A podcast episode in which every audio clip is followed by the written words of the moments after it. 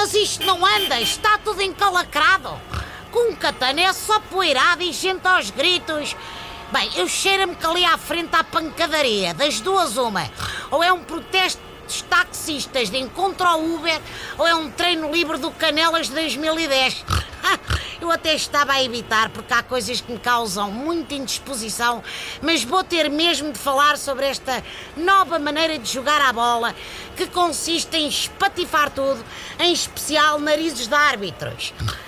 Bah, é um futebol ultramoderno introduzido em Portugal pelo Canelas 2010, um nome que eu achava que tinha que ver com uma localidade e uma data, mas vai saber, tem a ver com uma parte das pernas e, no fundo, o número de pedacinhos em que ficam os ossos dos jogadores depois de defrontarem aqueles brutamontes. Cá está. 2010 pedacinhos. Depois da cozinha de fusão, temos então o desporto de fusão. Esta modalidade junta o pior do futebol com o pior do Muay Thai.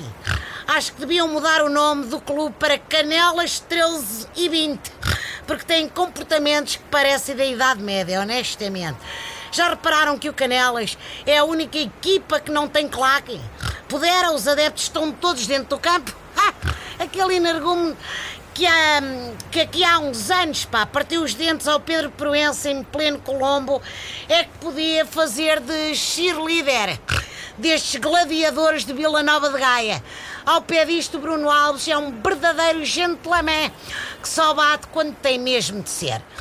Bom, ao ver as imagens do Canelas Rio Tinto, deu-me vontade de chamar o Bruno Alves e dizer: anda a bater, pá, tu bates bem.